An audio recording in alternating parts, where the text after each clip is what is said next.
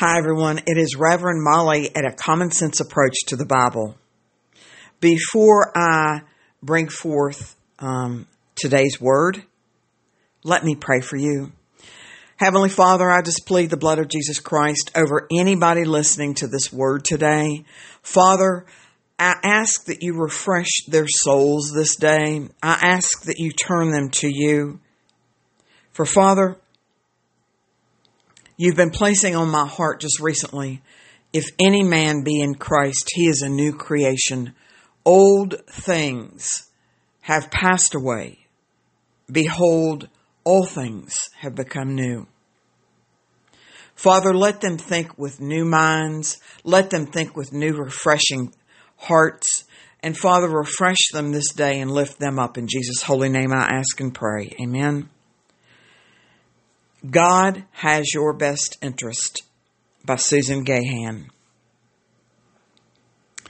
I don't seem to have a minute to spare, and I blame it on everyone but myself. God is working on me in different areas, and this is one of them.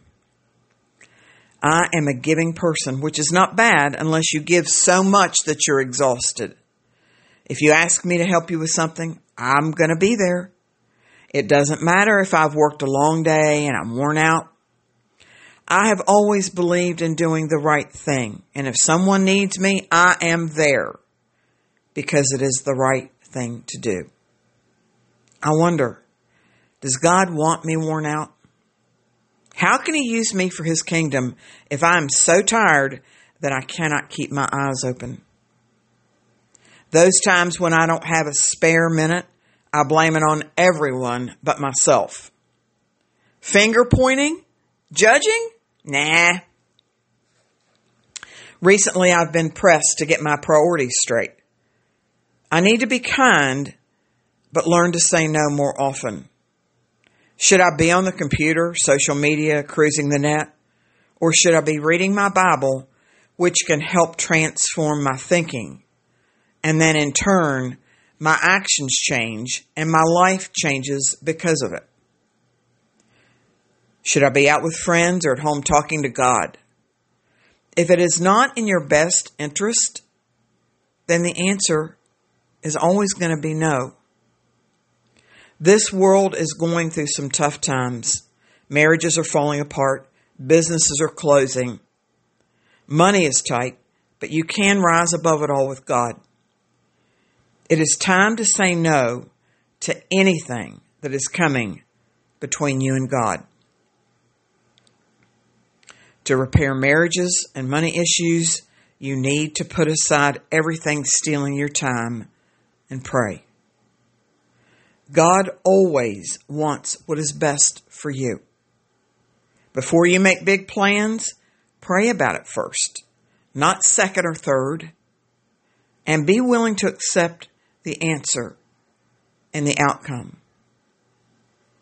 There have been times in my life when it has just been easier to say yes. I get it. Still, I am finding out that when I put on the brakes if possible and I wait to pray about doing anything, everything, it all goes much smoother. I feel more confident that I'm doing the right thing. Remember, God always has your best interest, always. Learn to trust that. Matthew 7 7 teaches us Ask and it will be given to you, seek and you will find, Knock, and the door will, will be opened unto you. For everyone who asks receives, he who seeks finds, and to him who knocks, the door will be opened. And I just want to add a little um, aside to Susan's um, blog today on God Has Your Best Interest. The thread that keeps going through my heart is if any man be in Christ, he is a new creation. Old things are passed away. Behold, all things have become new.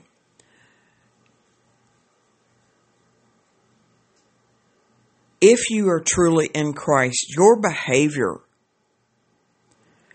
should be changing all along the way, every day, as you walk with Christ through this earth. Things should be getting better for you, being um, kept under the shadow of his wings, which Psalm 91 talks about. Your anger should be subsiding, your temper, your rage, always flipping out at the, the least little thing. All of that should be getting better. You should be able to gauge yourself and see where you've come from.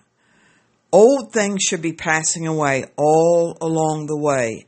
And with that comes praying to God about everything, trusting God for His answers to come forth. If you are truly in Christ, you should be changing and you should be able to measure your life, your thought patterns, the way you behave, your actions from, you know, year to year, month to month.